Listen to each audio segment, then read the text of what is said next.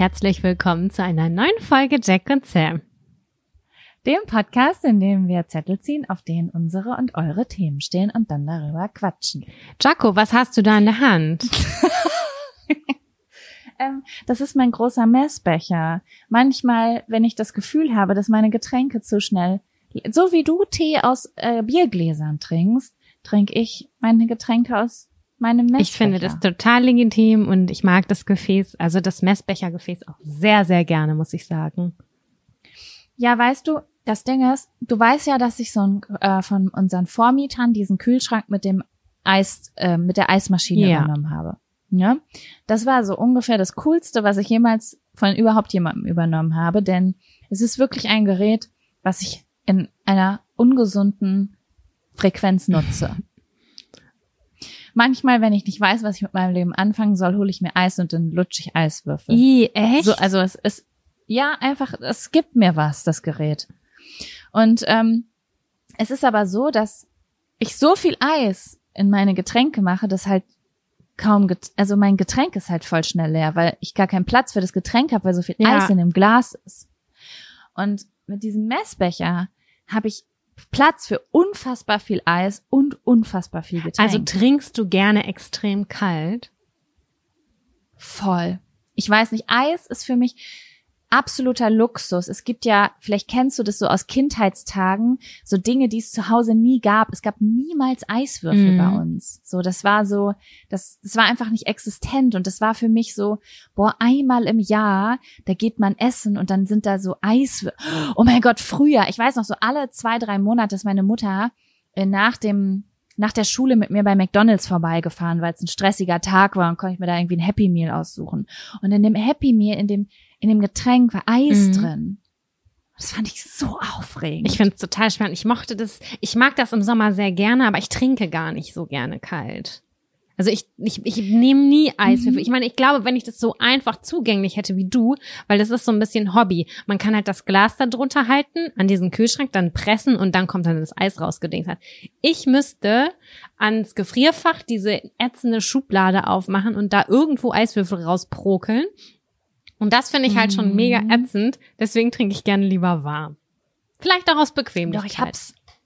Ich hab's schon mit, mit sehr kalten Getränken. Ich stehe auch so auf Slushy und auf diese extrem, kal- so auf Hirnfrostgetränke Mhm. stehe ich schon krass, ja. Okay, good to know. Machen wir uns demnächst mal Das hier ist Daiquiri. Das ist, siehst du, das hat ja auch so ein bisschen so eine Farbe von Urin, was ich hier habe. Und das hat auch ungefähr so die Temperatur. Und das ist nicht, das ist einfach nicht aufregend. Das ist meine. Lieblingstemperatur. aller, Also nicht von Cola. Urin? Nee, ja, 37 Grad Körpertemperatur ist mein Lieblings. Ich mag lauwarm trinken. Tee ist lauwarm, Kaffee lauwarm. Ich mag das sehr. Krass. Ich bin ein totaler Mensch der Extreme. Entweder extrem heiß oder extrem kalt. Auch wenn so ein Kaffee schon so zehn Minuten steht, muss ich den wieder in die äh, Mikrowelle machen, damit er wieder heiß ist. Ähm, okay, aber dann musst du ihn ja erst wieder abkühlen lassen oder verbrennst du dir jedes Mal die Zunge. Nee, ich kann extrem. Ich kann komischer, ich bin eigentlich recht schmerzempfindlich, aber wenn es um Temperaturen geht, bin ich sehr schmerzunempfindlich. Ich kann auch nicht mit meinem Freund zusammen duschen, weil der duscht für mich kalt, wenn der warm duscht. Und der sagt, tut mir leid, aber ich, ich habe Brandblasen, wenn ich mit dir duschen gehe. Ähm, ich verstehe den Vorteil vom Zusammenduschen nicht so richtig. ich auch nicht, man wartet immer nur total gelangweilt und kalt da drauf, dass man endlich den Strahl wieder abkriegt. Voll, es sei denn, das ist eine richtige krasse Dusche mit von oben, so eine Regendusche oder so, aber selbst da. Ja, aber da muss es ja eine große Regendusche sein, mit einer großen Fläche, wo zwei Menschen drunter nass werden. Und ich muss sagen, ich finde alles, was man zu zweit unter der Dusche, unter der Dusche macht, ist ein bisschen fragwürdig. Es wurde früher auch immer über Sex unter der Dusche geschwärmt. Ey, Du, ich habe das jetzt ein paar Mal ausprobiert. I really don't get it. Es ist also wirklich auf keinste Weise. Ähm, und auch dieses, ja, okay, jetzt duschen wir zusammen. Und dann, dann gucke ich mal, das hatte ich letztens gerade die Situation, da gucke ich ihn an und sage, ja, was soll ich jetzt machen? Soll ich jetzt einseifen oder was? So was machen wir hier Mhm. zusammen. Es ist so. Aber manchmal ganz spät abends, wenn man sich noch so kurz warm, manchmal mache ich das so gern. Im Winter zum Beispiel noch mal kurz warm überduschen. Dann finde ich das manchmal ganz schön, wenn er zu in die Dusche kommt und dann steht man da kurz zusammen. Aber ansonsten, pff, weiß ich auch nicht. Ja, ich bin auch zu geizig, den Strahl zu teilen. Ja, man, einer, man, es ist halt kein gemeinsames Duschen. Der Strahl reicht halt nur für eine Person. Ja. Man bräuchte zwei Duschköpfe. Kennst du noch die Duschen im Lübecker Frei äh, Hallenbad? Die waren so übelst heftig. Da konntest du den Stärke, Warte mal da kurz. muss konntest kurz du die. Härte. Konnte man die in die Hand nee, die nehmen? waren von oben und du konntest du den Härte, den Härtegrad einstellen. Und er war so heftig, dass ich, ich komme gar nicht klar, klar gerade. Der war so heftig, dieser Wasserstrahl, dass du richtige Schmerzen auf deinem Rücken hattest. Das kenne ich, da erinnere ich mich Wie so ein Wasserwerfer. Voll gut. Und ich stelle mir gerade nur vor, Mm. wie das ist, wenn man da zu zweit drunter steht. Ey, weißt du, was ich super, super krass finde? Das fällt mir gerade auf. Ich habe mich letztens darüber unterhalten, dass es so einen krassen Unterschied macht, ob man im Bikini äh, schwimmen geht oder nackt. Also, dass der ganze Körper sich komplett, also man hat eigentlich nur ein winziges Stück Stoff abgelegt, aber es fühlt sich an, als hätte man einen ganzen äh, Taucheranzug abgelegt. So vom Unterschied her. So empfinde ich das. Und deshalb wurden, haben schon viele Leute mir auch so erzählt. Ich weiß nicht, wie, wie das bei dir ist. Oder warst du schon mal nackt baden? Untenrum glaube ich nicht. Obenrum ja, aber nicht untenrum. Ah, ich meine besonders untenrum. Du musst unbedingt mal untenrum nackt baden gehen. Das ist irgendwie ein befreiendes Gefühl. Es fühlt sich an, wie, als wärst du zurück in der Gebärmutter. Ich kann es mir aber richtig krass gut doll vorstellen. Ich weiß es auch gar Ich fand's, nicht. ich, ich fand's irgendwie einfach spannend, als ich das, ich glaube, ich bin das erste Mal auf der Abschlussfahrt in Italien damals mit der Schule nackt im See baden gewesen und es war so, hä? boah, wieso fühlt sich das so krass an, nackt im Wasser zu sein? Ich habe doch nur voll viel weniger an. Und so empfinde ich das auch im Schwimmbad, wenn ich aus dem Hallenbad oder Freibad oder whatever in die Duschen gehe und in diesen Gruppenduschen ziehe ich dann immer meinen Bikini aus, um mich zu duschen, nackt Ja. zu duschen. Und aus irgendeinem Grund ist das für mich ein unfassbar schönes, befriedigendes Gefühl, da dann nackt unter der warmen Dusche zu stehen. So, aber ich stehe ja jeden Tag zu Hause nackt unter der Mhm. Dusche. Aber im, ha im Schwimmbad, wenn ich den Bikini ausziehe, fühlt sich das ganz besonders an, als würde ich nie nackt duschen. Vielleicht hat das was damit zu tun, dass der Körper ja schon super lange mit dem Wasser in Berührung war und du das dann ablegst oder so. Das klebt ja schon relativ lange dann erst an dir. Und dann ist es schon so ein Das bisschen stimmt. kleines be befreiendes Gefühl. Das verstehe ich schon. Ja, das ist vielleicht das befreiende Wit- Gefühl. Man, man steht so das erste Mal unter Wasser, das nicht so chlordurchtränkt ist und so. Ne? Wie ist das denn beim Schlafen bei dir ganz kurz nochmal? Also ich finde zum Beispiel auch beim Schlafen macht es einen großen Unterschied, ob man quasi ein Nachthemd anhat und oder ganz nackt schläft. Ich habe Phasen. Mhm. Manchmal ist es so, manchmal so. Ist bei mir auch so. Ich habe auch Phasen. Und manchmal fühle ich mich dann richtig mollig gut eingepackt, wenn ich dann was anhabe, einen Schlafanzug oder ein Nachthemd oder so. Und manchmal denke ich so, boah, geil, jetzt will ich einfach nur nackig sein. Ja, ist bei mir genauso. Also ich ganz komisch irgendwie. Das ist so, wie ich manchmal so eine weite Jogginghosenzeit habe und dann denke ich auf einmal, es ist voll eklig, ich will nur Leggings tragen. Ja.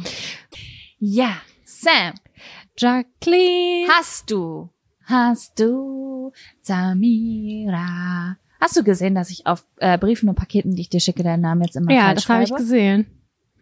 Das heißt, äh, habe ich jetzt beschlossen, dass du so Ja, heißt. Zamera oder Ähm, was du da drauf Samira. verschiedene Vornamen bekomme ich. Meistens mit dem Anfangsbuchstaben Z auf jeden Fall. Ja, ich mag das. Z irgendwie ist ein schöner Buchstabe. Hast du einen Fun oder Abfaktor diese Woche? Ich habe einen Abfaktor, über den ich mit dir sprechen will. Uh, okay, gut. Dann kommt jetzt der Abfaktor. Abfaktor. Abfaktor.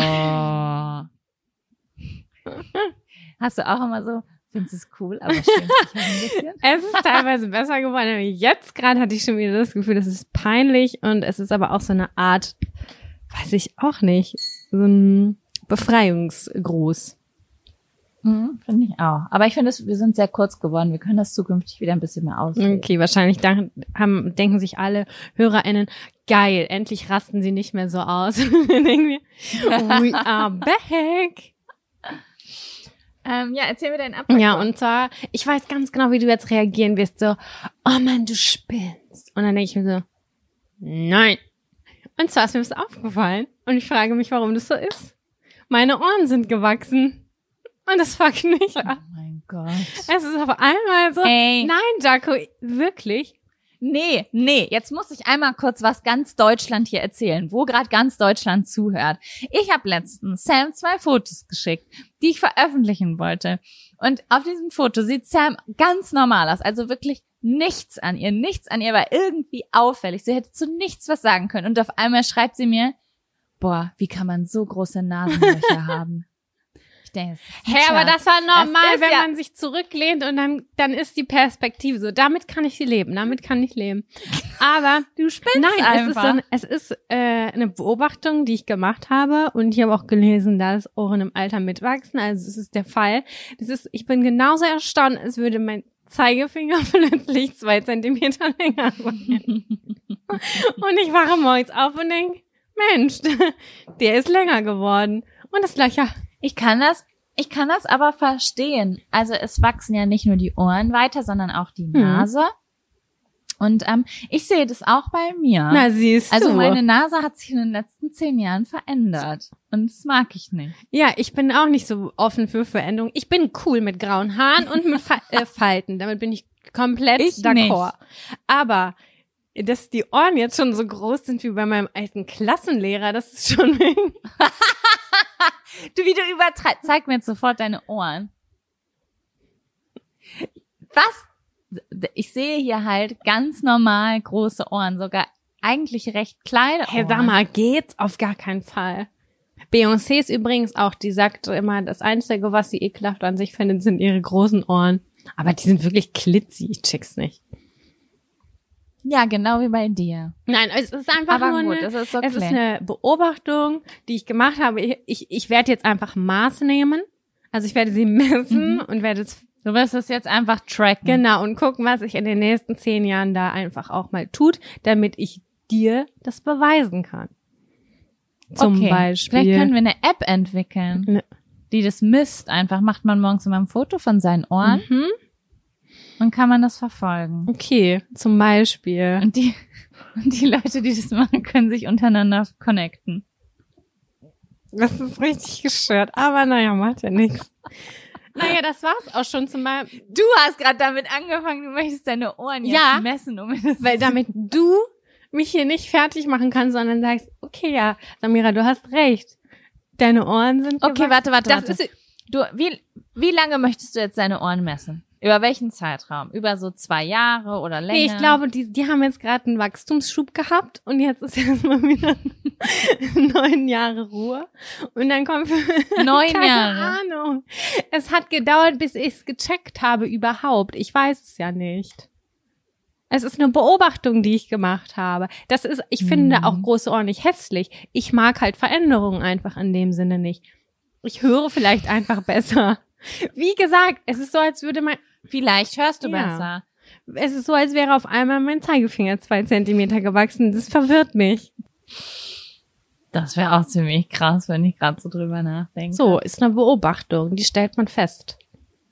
Ja, ich bin gespannt. Also ich fände es jetzt, ich fände es großartig, wenn du das zukünftig im Auge behalten könntest und wir vielleicht in zwei Jahren in diesem Podcast mit neuen Messergebnissen ähm, darauf zurückkommen könnten. Deswegen wäre es schön, wenn du das jetzt messen würdest. Ich werde das nachher machen und ich werde das dokumentieren und dann können wir in zwei Jahren nochmal schauen, inwieweit da eine Entwicklung stattgefunden hat. Was hältst du davon? Das klingt toll. Bravo. Okay, dann äh, war es das von meiner Seite aus mit dem Abfaktor und wir können den ersten. Wollen wir den ersten? Zettel ziehen? Möchtest du anfangen? Okay.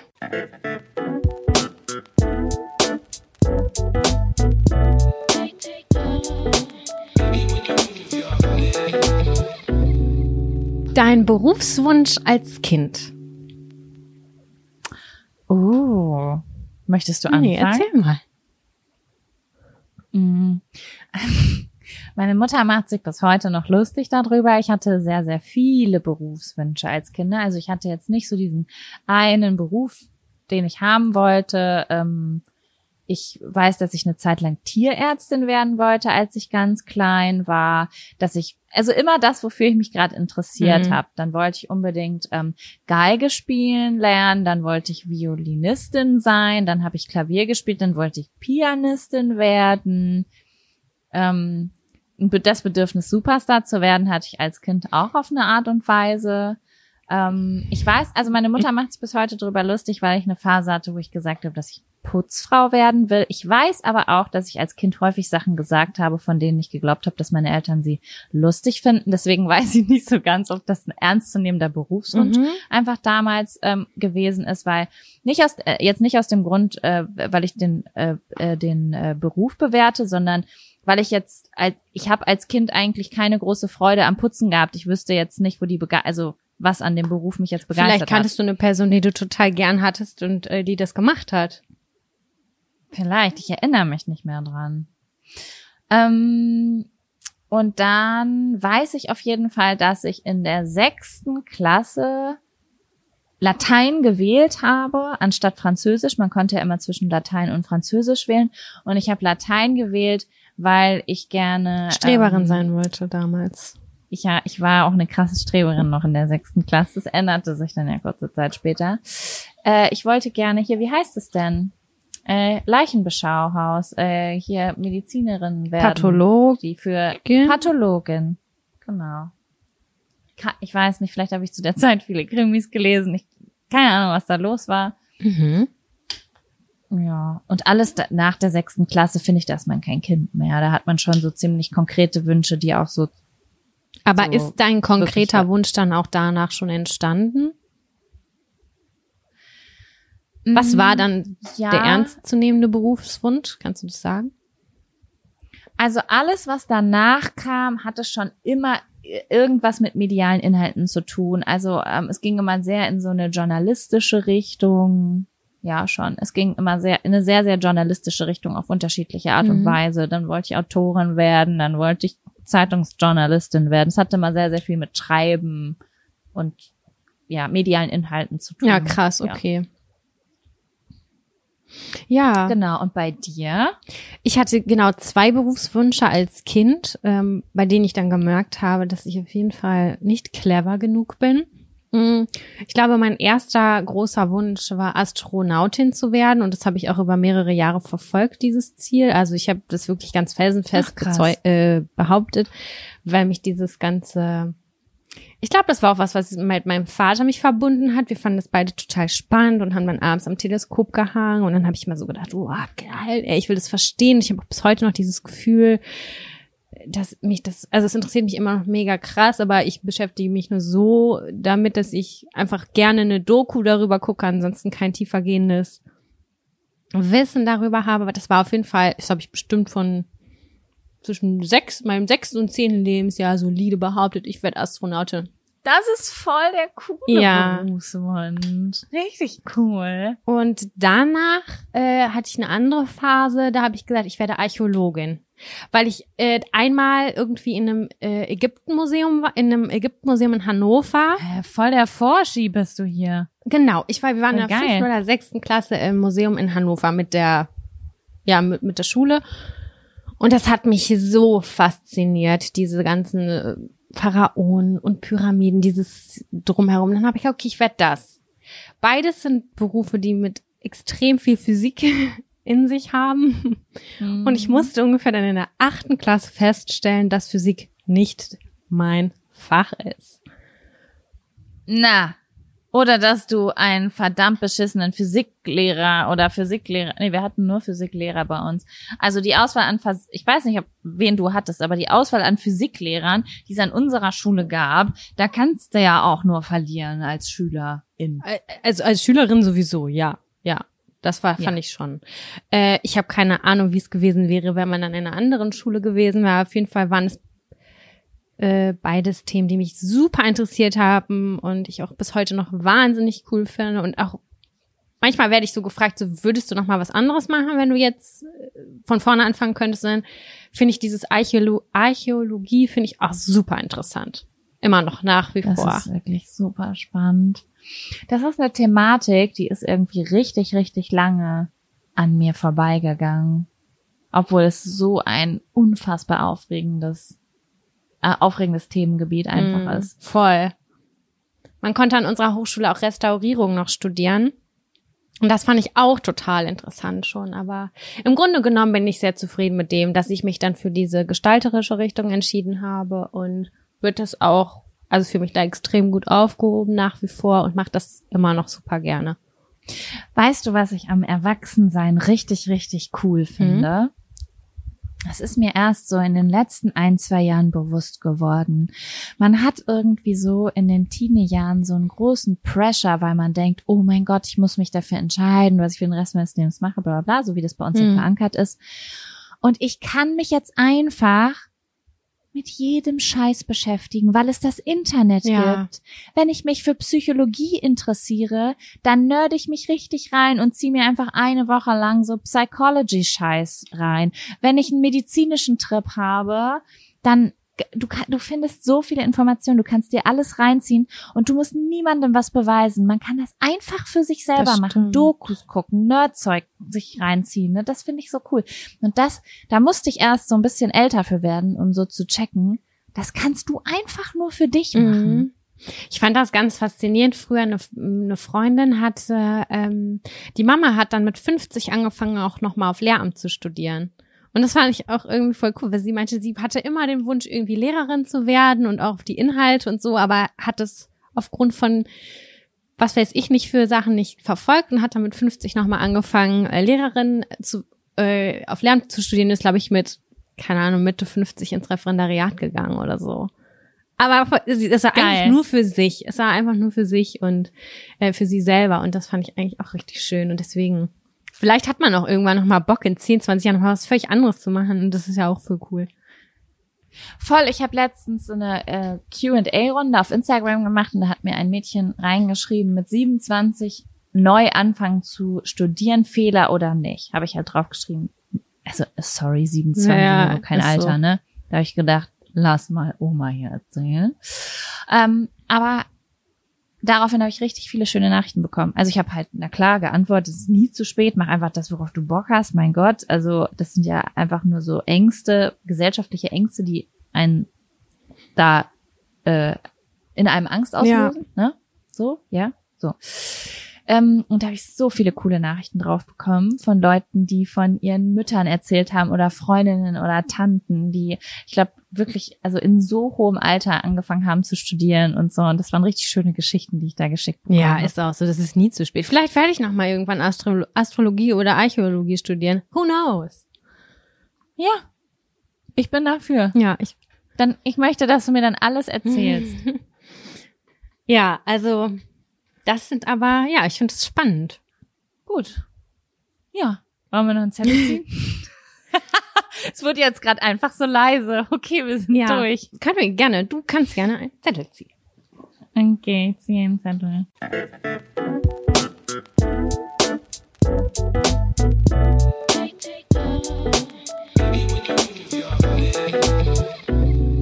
Zu unterschiedlich sein für eine Beziehung oder Freundschaft. Spannend auf jeden Fall. Was ist so, hast du da so einen ersten scharfen Gedanken zu oder? Ich habe eine Anekdote dazu. Mhm. Mm, ich überlege gerade, ich, ich versuche es, äh, ähm, warte, ich überlege gerade, wie ich den Kontext am besten einarbeite. Ähm, du weißt ja, dass ich mich eine sehr lange Zeit mit ähm, diesem ganzen Persönlichkeitstypen auseinandergesetzt habe. Ja. Und ich habe eine Freundin, äh, die da sich auch sehr intensiv mit beschäftigt hat. Und wir haben uns immer so ein bisschen ausgetauscht und haben so ein bisschen rumanalysiert. Und wir sind irgendwann auf dem Thema hängen geblieben, dass man in Kreisen von Persönlichkeitstypen sagt, dass die höchste sexuelle Anziehungskraft und der, der, die, die also die größte ähm, Möglichkeit zu wachsen auch in den unterschiedlichsten Typen liegt. Also wenn die aufeinandertreffen. Also so quasi Unterschiede ziehen sich an, sagt man ja mhm. auch so. Und wir haben beide aber ich und meine Freundin haben beide Partner, die uns vom Persönlichkeitstypen sehr ähnlich sind. Und dann haben wir da halt so ein bisschen drüber geredet. Und dann hat sie ähm, einem Typen geschrieben, der ganz, ganz viele Inhalte im Internet dazu macht und so richtig deep da drin ist und auch ganz vorne bei der Forschung mit dabei ist und hat ihn gefragt, ähm, hey, es ist doch total cool, wenn man auch Schulter an Schulter so also so sich ähnlich ist und die Welt ähnlich sieht und so, man fühlt sich dann doch so voll verbunden. Viel mehr, als wenn man vielleicht nie so richtig weiß, was der andere, wie der andere sich fühlt, was der andere sagt und so. Und da hat er gesagt, und das fand ich irgendwie super schön, ähm, es kommt, also es ist ein englischsprachiger Mann, er hat gesagt, es kommt auf die Growth Mentality an, also auf die, den Willen zu wachsen. Mhm an, an Unterschieden. Also so wirklich zu sagen, hey, du bist anders als ich, aber daraus kann ich was lernen. So, verstehst du, wie ich meine? Und das fand ich irgendwie voll schön, diese Antwort, weil ich da jetzt immer drüber nachdenken muss, wenn ich Menschen treffe, die ganz anders sind als ich nicht so zu denken, direkt so, oh, ist mir jetzt aber unangenehm, dass wir hier unterschiedliche Meinungen haben, sondern mal so richtig nachzufragen, weil man da vielleicht auch was Cooles bei rausziehen kann, wenn jemand anders ist als man selber, ganz anders ist als man selber. Das war jetzt die Zen-Antwort. nee, ich glaube, ich bin da eigentlich ganz bei dir. Also ich glaube, dass Gegensätze sich total gut ergänzen können. Und ähm, mhm. ich muss jetzt gerade an meine vorige Beziehung denken. Die äh, der Partner war sehr anders als ich. Auf der einen mhm. Seite, aber ich war total ruhig und ich war total entspannt und ich wusste, dass da so ein super krasser mh, mm, Support da ist die ganze Zeit auf beiden Seiten und dass das richtig, richtig gut getan hat, obwohl mein Grund verschieden war, in allem, in wirklich allem, aber es hat irgendwie, war es ein total.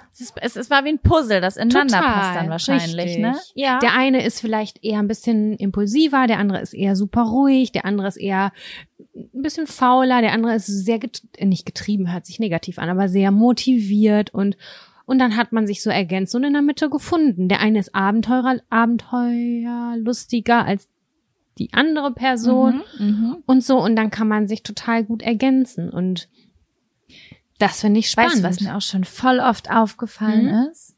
Dass ich anderen Leuten beim Streiten zugeguckt habe und die sagen, wir sind einfach zu unterschiedlich und ich gedacht habe, ihr seid einfach zu gleich.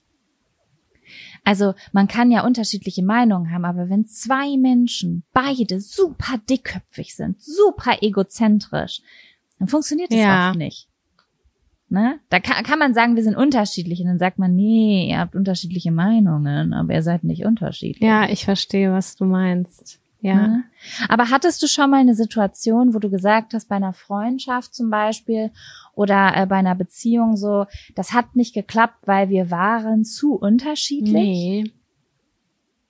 Ich, ich glaube nicht. Ich glaube, ich habe man muss das dann einschätzen. Ich, ich versuche das jetzt auf den Kontext Freundschaft zu beziehen, weil ich das irgendwie einfacher finde. Ähm, zum Beispiel habe ich Freunde, die sind extremst extrovertiert und äh, lebenslustig und lebensfroh und keine Ahnung. Ich lasse mich da gerne von mitreißen. Das finde ich super bereichernd für mein Leben. Aber dann gibt es auch den Punkt, wo ich sage, das reicht, danke. Ich, ich, ich habe jetzt genug, das ist schön gewesen. Und habe ich auch Freunde, die sehr, sehr introvertiert sind. Und ich weiß, ich kann total gute Gespräche mit denen führen und die, also das, das hört sich jetzt vielleicht so doof an, aber man, man holt sich ja immer das, wie man am besten miteinander funktioniert. Und ich würde niemals irgendwen kategorisch ausschließen und sagen, das klappt nicht. Also es klappt mit, mit den ganz introvertierten Leuten, die sehr in sich gekehrt sind, mit denen kann ich gut umgehen, aber auch mit den Leuten, die irgendwie eigentlich 24-7 Party machen möchten. Man braucht, also mhm die Mischung macht's ganz einfach. Nichts ist gut, wenn man es zu viel hat, glaube ich. Ja, Das würde ich auch so unterschreiben. Es gibt winzig kleine Eigenschaften an Leuten, wo ich vielleicht ein bisschen ähm, Probleme mit habe. Also zum Beispiel, ich connecte voll krass über Unterhaltung. Ja. Ich habe auch schon Leute im Leben gefunden, die kaum reden und sagen, ich brauche das nicht. Wir können doch einfach auch ein bisschen hier so sitzen und viben, einfach ohne Worte. Und natürlich, das klingt jetzt so, als könnte ich mich nirgendwo hinsetzen und mit jemandem nicht auch mal eine halbe Stunde schweigen und in der Gegend rumgucken. Das kann ich auch, aber ähm, wenn jemand sich nicht gerne unterhält, habe ich schon voll oft gemerkt, dass ich Probleme habe zu connecten zum Mhm. Beispiel. So. Mm, aber ansonsten. Nee. Das sind dann eher höchstens so blöde Einstellungen, ne? Wenn, also wenn jemand jetzt zum Beispiel eine Intoler Intoleranz gegenüber etwas hat, wo du eine Toleranz gegenüber hast, solche Unterschiede, die können einen auseinandertreiben. Keine Ahnung, ich mach ein blödes Beispiel, du hättest jetzt auf einmal jemanden getroffen in deinem Leben und findest raus, dass der vielleicht rechtsorientierte Gedanken hat Mhm. oder sowas. Das ist dann vielleicht ein Unterschied, der ähm, spalten kann Auf jeden Fall, ja. ne? So, wenn in Gesprächen, weil man da einfach sich vielleicht immer wieder streitet. Aber so vom Charakter. Doch, mir her, fällt also noch was Grund- ein.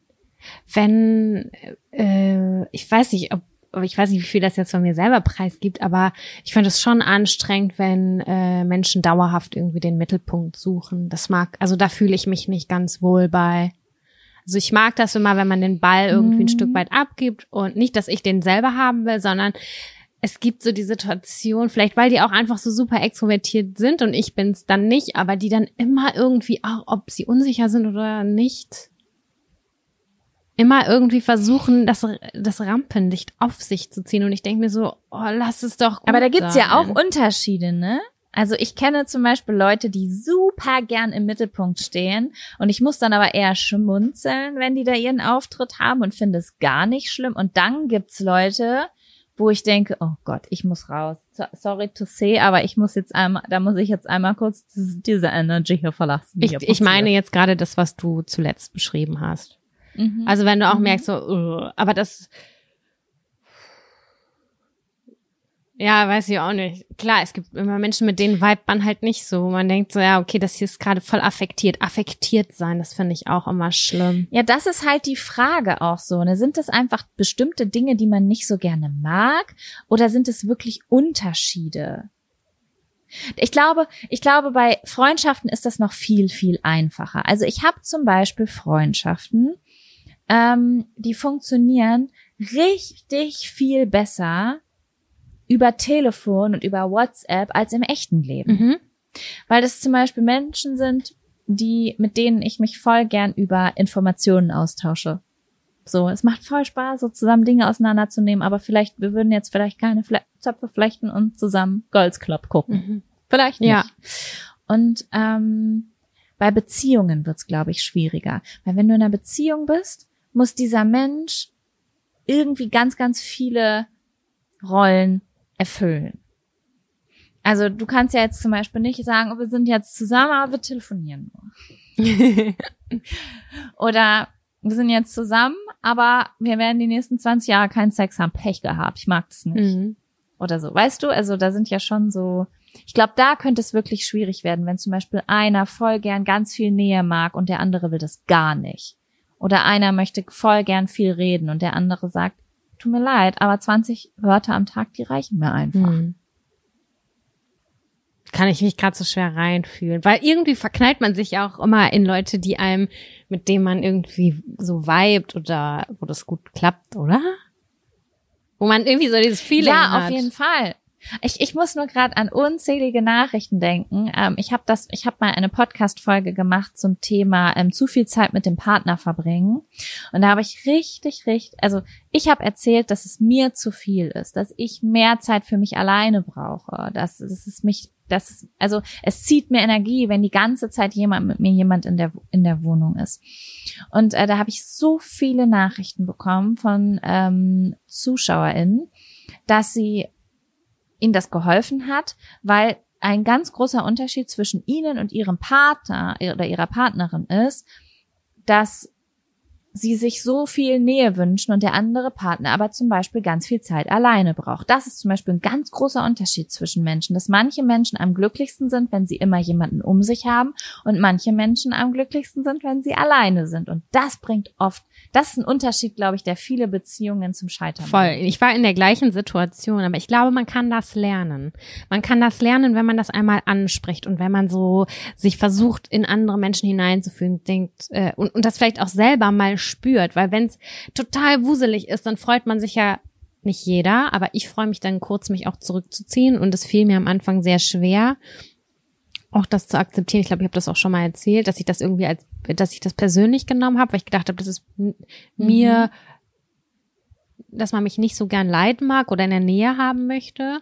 Und mittlerweile bin ich an dem Punkt, wo wir sagen können, so, geil, du bist das Wochenende nicht da, heute wird das schönste Wochenende meines Lebens, weil wir beide ja gemerkt haben, wie geil es auch einfach mal ist, alleine zu sein und aufs Klo zu gehen und die Tür nicht zuzumachen, zum Beispiel.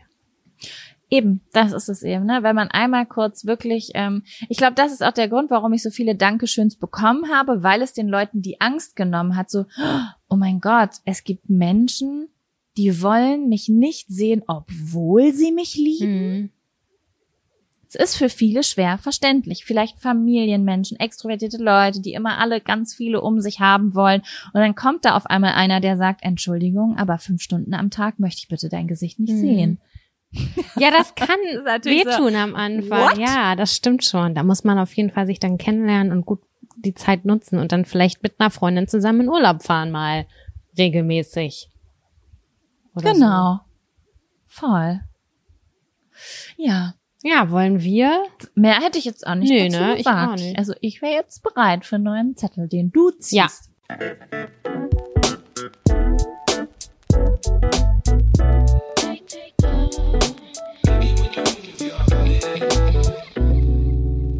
Urlaubsflirt. Uhu. Okay, warte, ich muss kurz in mich gehen und mich an verschiedenste Urlaube erinnern. Hattest du schon mal einen Urlaubsflirt? Ja, indirekt würde ich schon sagen. Hatten wir das Thema schon mal? Nee, ne? Ich glaube nicht. Okay, ich habe zwei kleinere Sachen eine Sache, die mhm. sehr weit in der Vergangenheit liegt. Da war ich zu 15, 16 und da habe ich ja meine Sommer immer verbracht bei meiner Oma am Dümmersee, die da direkt am See gewohnt hat. Das war mal mega schön, weil ich meine Sommerferien da mit anderen Jugendlichen verbringen konnte, die ich auch so über meine Oma kennengelernt habe, über bekannte und gleichaltrige Kinder und es war mal mega cool. Und da hatte ich einen Urlaubsflirt, ähm, der war dann auch so kurzzeitig mein Urlaubsboyfriend Mhm. Und den fand ich total toll, weil der, ich weiß nicht warum, ich hatte schon immer, ich fand schon immer so ein bisschen dramatische Kerle cool. Was würdest du als dramatische ah. Kerle, also wie würdest du das bezeichnen? Weiß ich nicht, das war immer so ein bisschen der ernst guckende, kippe drehende Typ in der Ecke stehend. Ah, so cool, cool dramatisch. dramatisch. Weil als du dramatisch gerade gesagt hast, habe ich mir was wirklich dramatisch Nee, nee, nee, das war immer von der, von der Coolness-Aura umgeben. Die James Die Deans. James Deans, absolut, das war einer mhm. davon, auf jeden Fall. Und mhm. äh, auch dann mit Gitarre und Skaten und keine Ahnung, das volle Programm mit 60. Ich dachte so, geil, Sechs am Lotto finde ich auch noch toll. Hammer. Ähm, Mhm. Das war auf jeden Fall eine schöne Zeit und das war auch ach, ganz aufregend mit dem ersten Mal und bla bla bla und es war alles ganz sweet. Äh, und daran denke ich ganz gerne positiv zurück. Und dass man so die ersten Partys mitgenommen hat, Alter, die Zeit mit 16 war so übertrieben aufregend. Weißt du, wie der heutzutage aussieht? Nee, ich habe den schon ein paar Mal gestalkt, aber ich habe nichts gefunden. Und ich weiß auch, ähm, oh. das hat sich schon am Ende, ist das abgeflacht. Da fand, war, war für mich die Hotness-Skala nicht mehr ganz oben. Das war nur der Anfang. Aber Ah, verstehe. Sehr viel mehr Aufregenderes kann ich dazu nicht erzählen. Hm, ja, also wir haben ja auch schon mal über Urlaube gesprochen und ich glaube, du hast auch mal erzählt, dass du sehr, sehr spät das erste Mal ohne deine Eltern im Urlaub warst und die Urlaube, die darauf folgten, waren ja auch größtenteils ähm, Urlaube mit deinem Freund dann, ne? Dementsprechend, man muss, also man hat ja auch nicht in jedem Urlaub einen Urlaubsflirt. Nee, stimmt. Und wenn man nicht viele Urlaube als Single gemacht hat, dann hat man wahrscheinlich auch keinen Urlaubsflirt gehabt. Ja, ich hatte noch einen, einen anderen Urlaubsflirt hatte ich noch. Hattest ja, du noch? das war Wann und wo? Äh, das war in ich habe vor zwei Folgen habe ich darüber geredet, dass ich dieses eine Erlebnis in dieser äh, bin ich mit meiner Freundin in Lissabon gewesen. Fünf Tage. Mhm. Und da hat ein Typ in dem Hostel gearbeitet, in dem wir gepennt haben. Und das ist ja auch gar nicht so lange. Ich hatte ja einen Boyfriend, aber ich fand ihn mega nice. Und ich bin eigentlich immer relativ schüchtern, würde ich sagen. Und dann sind wir irgendwann nach Hause gekommen und wir haben immer auf irgendeinem Platz da Wein getrunken und ich hatte schon richtig einen Kahn und dann bin ich wieder, sind wir nach ins, sind wir ins Zimmer gegangen. Oh Gott, es ist so peinlich. Auf jeden Fall stand er unten an der Rezeption und überall auf den Fluren waren Kameras. So, Mhm. und zwischen Badezimmer und unserem Zimmer bin ich dann nachts 24 Mal lang gegangen, immer wieder ins Badezimmer. Ich gedacht, vielleicht sieht er mich auf der Kamera. Gott, wenn man betrunken und verknallt ist, dann ist man so peinlich. Ich liebe das. Übelst peinlich, ne? Und meine Freundin meinte auch so, ja, jetzt komm, jetzt reicht's auch mal. Und dann habe ich gedacht so, nee, ich bin jetzt richtig mutig. Ich lebe jetzt mein Leben, ich lebe jetzt mein Leben. Und dann bin ich runtergegangen, obwohl ich mich schon ja 24 Mal Bett fertig gemacht habe und habe gefragt, ob der Mhm. mit mir eine rauchen möchte. Ich habe damals noch geraucht. Weil es war Nachtschicht und es war keiner mehr da und er hatte geraucht, das habe ich schon abgecheckt.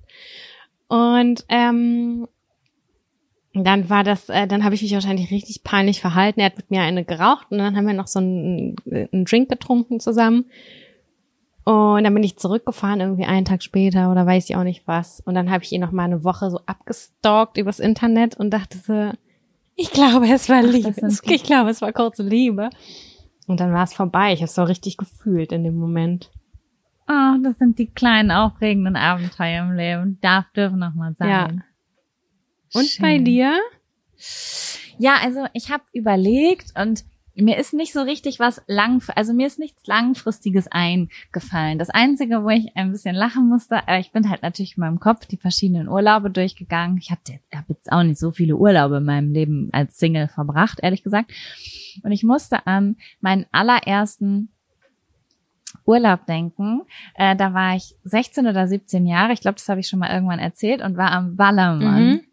Da, da bin ich mit, äh, mit richtig vielen Leuten, ich glaube mit acht, acht Leuten oder so, sind wir an den Ballermann geflogen. Und zwar unser Hotel war einfach mitten in der Schinkenstraße. Also das war wirklich das volle Programm an Urlaub, was man sich als Teenager noch vorstellt. Und ähm, einen Abend sind wir da in so eine ähm, Diskothek gegangen. Es gibt ja am Ballermann immer so diese Kneipen, wo du äh, so, so Bierkönig und sowas. Und dann gibt es aber auch immer noch so, äh, ich weiß gar nicht, wie die heißen, irgendwas Arena, äh, Megapark und wie so Großraumdiskotheken, würde ich das Mhm. einfach mal nennen. Keine Clubs, sondern wirklich so große Diskotheken. Genau. Und da sind wir dann abends hin. Und äh, da habe ich äh, jemanden dann an der Theke kennengelernt, ähm, der sogar sehr, sehr prominent war zu dem Zeitpunkt und auch heutzutage noch prominent ist. Mhm. Habe auch überlegt, aber ich glaube, ich kann das, also das kann man nicht erzählen. Das ist, weil das nämlich auch ein bisschen bedenklich ist, weil nämlich dieser Mensch zu dem Zeitpunkt 26 Jahre alt war und ich war 16 oder 17. Das heißt, es war vom Prinzip her nicht mal illegal. Ähm, ich war aber sehr doll aufgetakelt und ich sah, du weißt ja, ich war sehr groß auch schon. Mhm. Ne? Also ich war ja mit, mit 16, 17 auch schon irgendwie 1,75 groß oder so und da hat auf jeden Fall niemand abs, also auch wenn ich keinen Namen nenne, niemand absichtlich irgendwie was Illegales getan. Auf jeden Fall, ähm, ja, war das ein sehr aufregender Abend für mich, weil ich ein sehr junges Mädchen war und dann saß ich mit diesem Typen an der Bar und habe mich mit ihm unterhalten und der war damals, ähm, hat der glaube ich Journalismus studiert und war aber schon halt so im deutschen Fernsehen und es war für mich ganz aufregend und dann habe ich da zwei Stunden mit dem an der Theke gesessen und habe mich mit dem betrunken und gequatscht und dann bin ich mit dem tanzen gegangen und dann hat er mich geküsst. Und das war ganz aufregend für mich Ja, damals. das hat- ich war nämlich noch sehr klein und ich war in, auf Mallorca in Spanien bei meinem ersten Urlaub, treffe eine prominente Person und die knutscht mit mir. Irre. Das fand, das fand ich richtig verrückt, ja. Und ähm, Warst du danach verliebt und hast gedacht, ihr würdet heiraten und Kinder kriegen?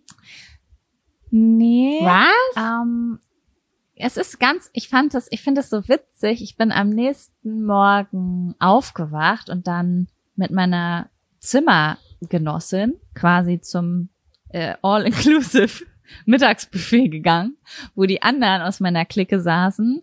Und die haben sich die ganze Zeit über mich lustig gemacht und ich finde es so witzig, weil die haben sich so doll über mich lustig gemacht, weil dieser Mensch für sie ein, ein Opa war, ein Großvater, der war 26 Jahre.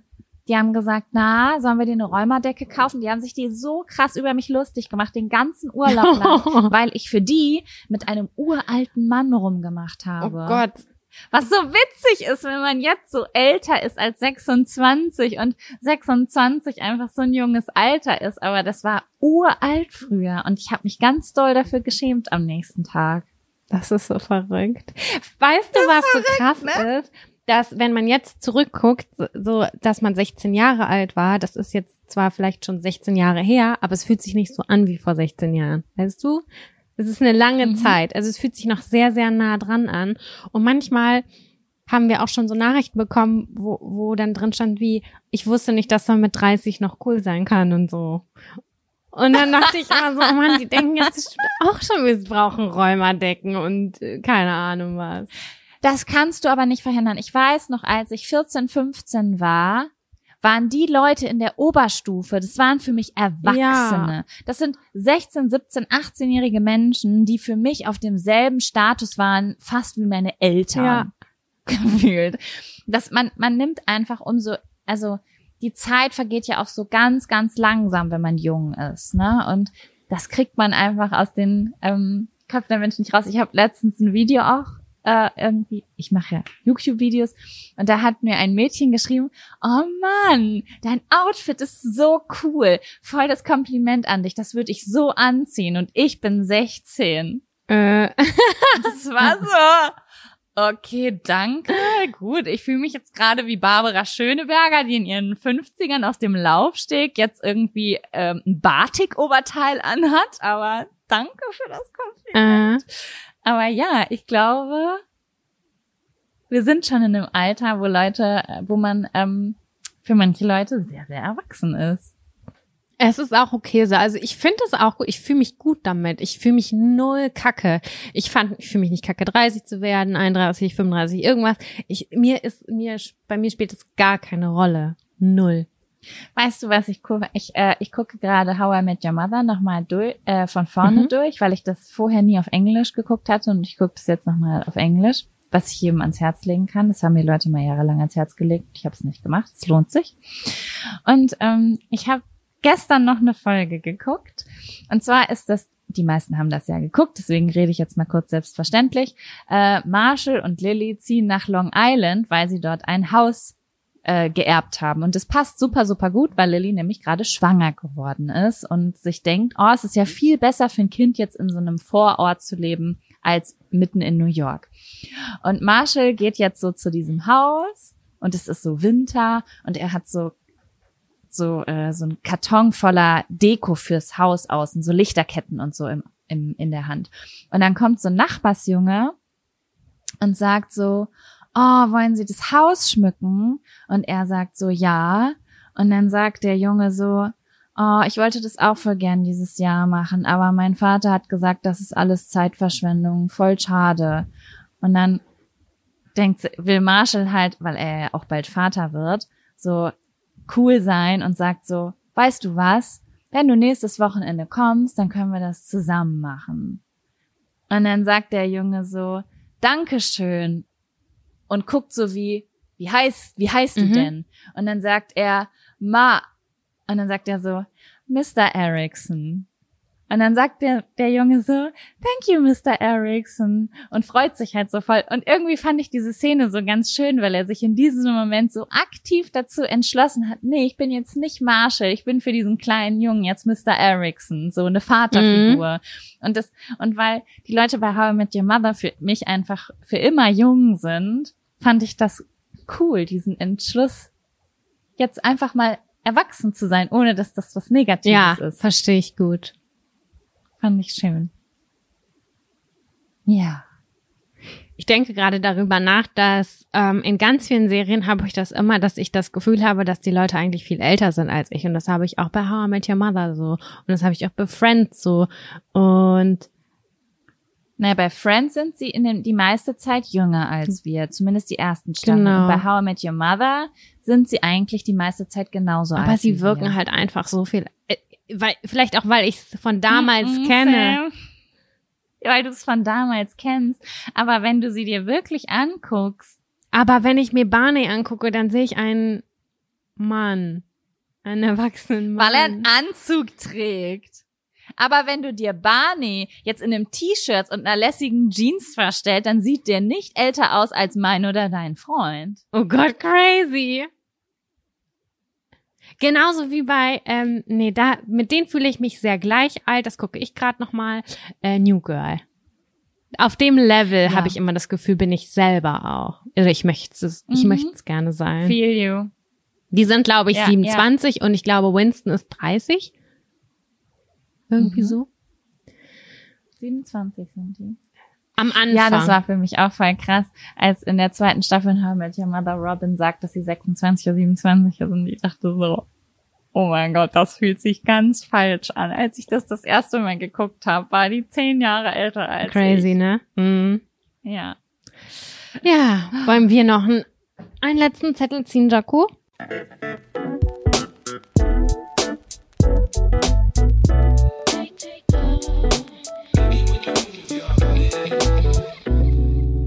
Auf meinem Zettel steht Binge-Eating. Bench. Binge-Eating. Ich weiß, dass du dieses Thema ganz oft schon besprechen wolltest. Deswegen fang doch an, was dazu zu sagen. Nein, ich wollte das nicht ganz oft besprechen. Ich finde das einfach sehr, sehr spannend, das Thema, weil ich glaube, dass dahinter so viel mehr steckt, als viele Leute darüber nachdenken. Das ist alles.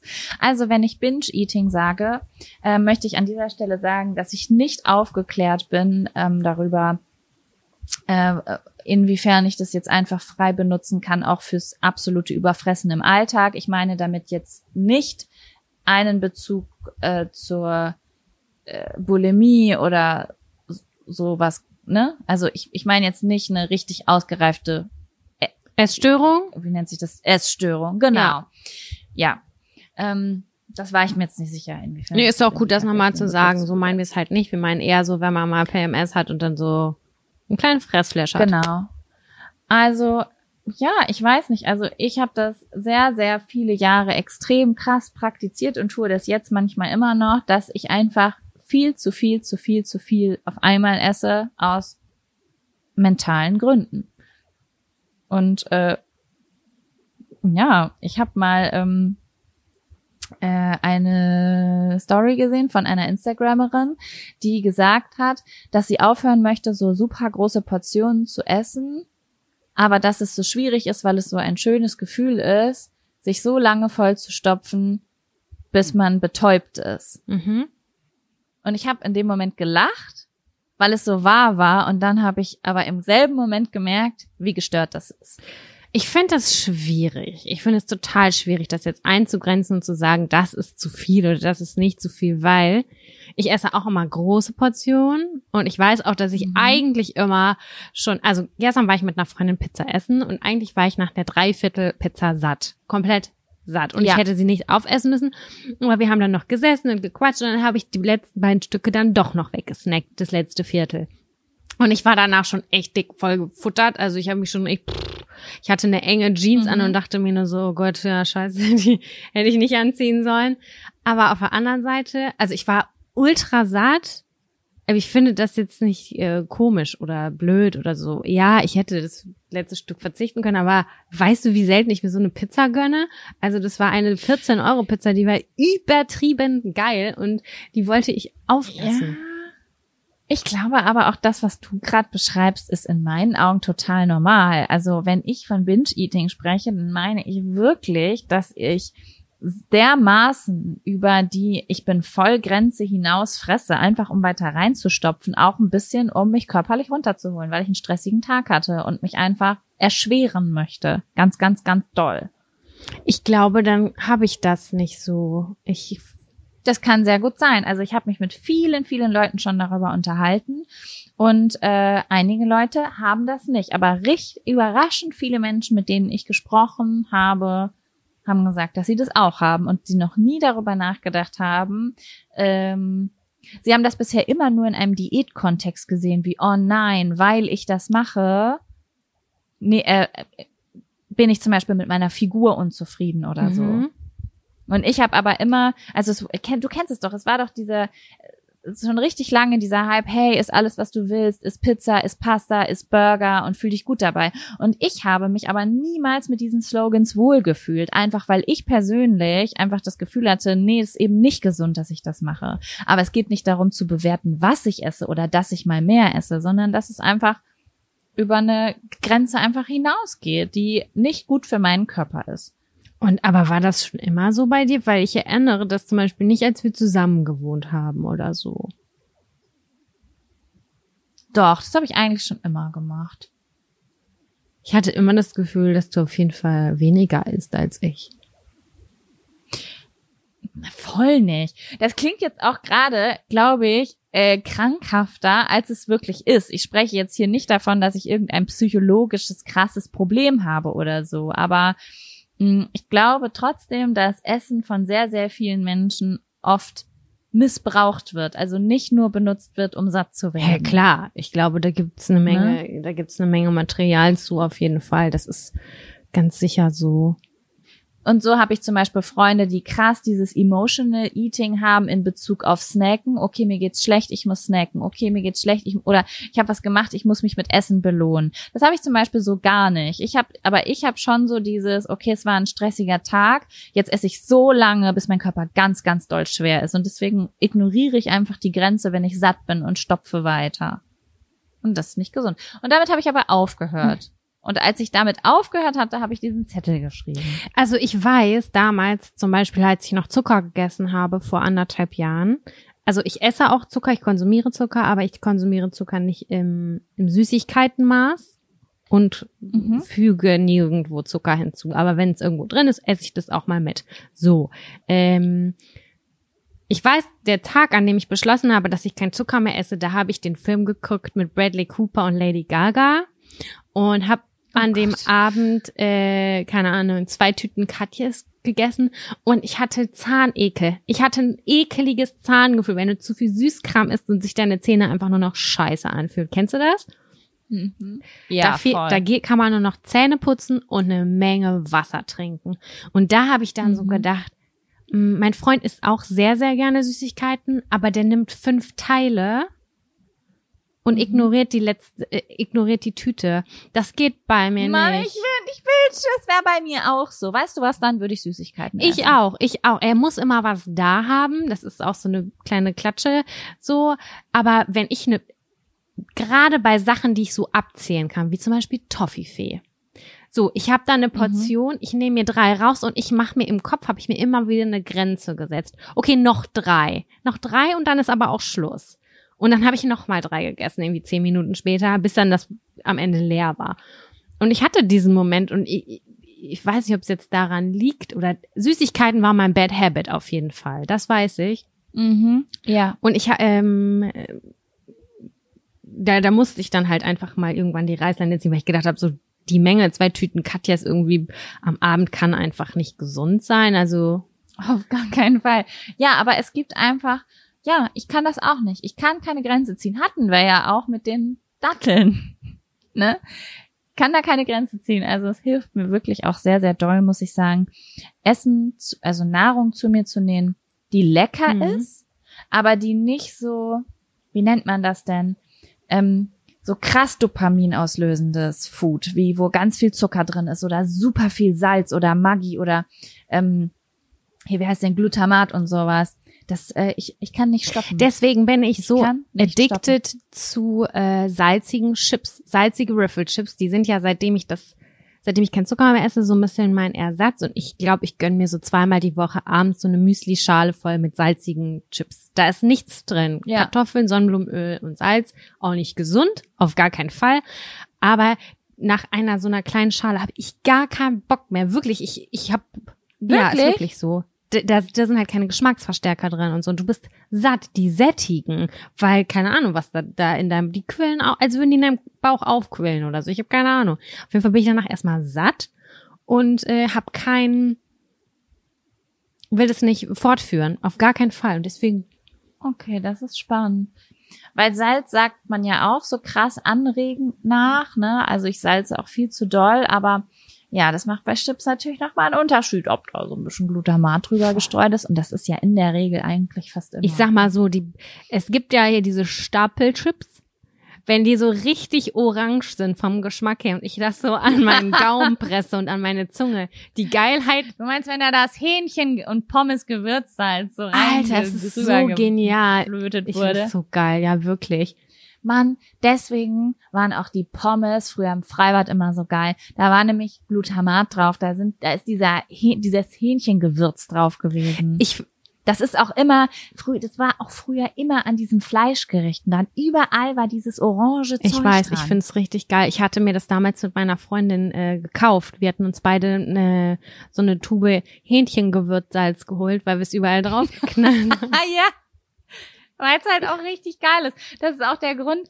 Ich habe immer so viel von Tomatengewürzsalz geschwärmt. Ich habe überall Tomatengewürzsalz draufgeknallt, weil ich überhaupt gar nicht wusste, dass in 90 Prozent aller Tomatengewürzsalze einfach Glutamat Mm. drin ist. Genau so ist das. Aber ich wollte noch mal kurz zum Freibad was sagen. Dieses Phänomen beobachte Ja. ich bis heute. In diesem Sommer bin ich auch zwei, dreimal schwimmen gegangen.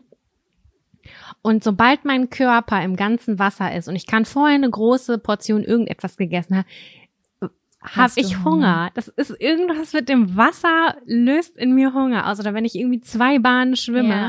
und dann denke ich sofort, boah, jetzt brauche ich was Würziges. Ist voll so. Ich kenne das auch. Ich habe das in der Sauna und ich habe das im Schwimmbad. Es löst einfach Hunger aus. Ich weiß nicht, was das ist. Ich werde es jetzt gleich googeln. Da gibt es bestimmt mehrere Faktoren, die zusammenkommen. Aber es ist ein schöner Hunger. Voll. Ich liebe Und das. deswegen ist die Pommes im Freibad so idealisiert. Ich glaube, für jeden Menschen auf der Welt, die Pommes im Freibad ist so Ja. genial. Aber das ist so, immer wenn wir über dieses Freibad-Thema reden, habe ich dieses Gefühl. Ich erinnere mich zu eins, eins zu eins an dieses Gefühl, wie ich mit nackten Füßen in diesem Kiosk stehe. Es total eklig ist, barfuß da drin zu sein, weil überall eklige Bröckel auf dem Boden Mhm. sind. Und dann steht man da in seinem Bikini und steht an, entweder für Pommes oder für eine Tüte Schlickerkram. Ja, kommen auch die besten Gefühle werden bei mir ausgelöst. Das war so schön. Und dann gehst du in die Sonne mit deiner Pommes und bist nass. Mhm. Das war auch die, ich muss es sagen, ne? Das war früher die gute Mayonnaise. Mhm. Voll. Ich war auch, ne, ich Ketchup ich nicht. Brauchte ich nie. Ich auch nicht. Niemals.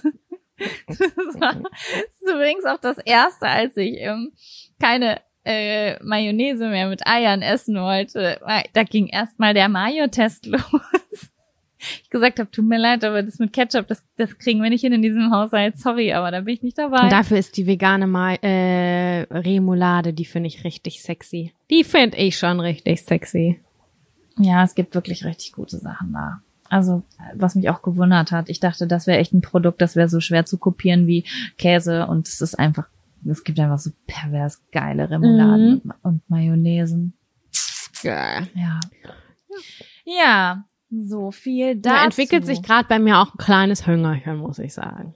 voll. Und bitte, alle Informationen zum Thema Binge-Eating, die ihr habt, immer an mich. Es ist eine medizinische Studie, die ich hier, neben vielen anderen medizinischen Studien, die ich vornehme möchte, sammle ich Daten. Also Daten sind willkommen. Du, ich habe mal eine kurze Frage noch zu dem Essensverhalten, ne? ja? Ähm, sind es äh, grund grundsätzlich beim Binge-Eating, ähm, also größere Portionen sind da gemeint von äh, Lebensmitteln, die eher ungesund sind? Kann man das auch mit gesunden Sachen ja, machen? ja.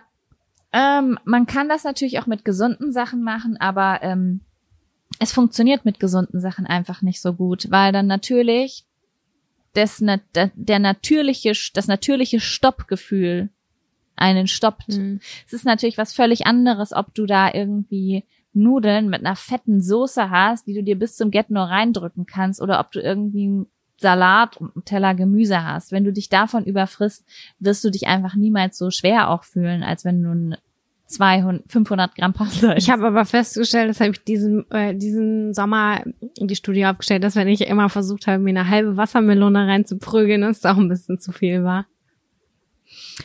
Das kann ich mir, boah, dann kriegst du einen richtigen Wasserbauch, ne? Geht, aber danach, ne, so krass, wie viel man pinkeln muss, weil für mich ist ja alles, alles, was ich esse, also ich konnte noch nie in meinem Gehirn differenzieren, dass wenn ich das esse, dass das so viel Wasser in sich hat, dass ich dann auf Klo muss, so wie bei Spargel oder keine Ahnung. Bah, Spargel. Das ist ja auch so pervers, was da mit dem Körper passiert, ne? Ja, das entwässert ja auch so, da muss ja auch mal so viel von pinkeln. Und bei Wassermelone ja, auch. und es riecht.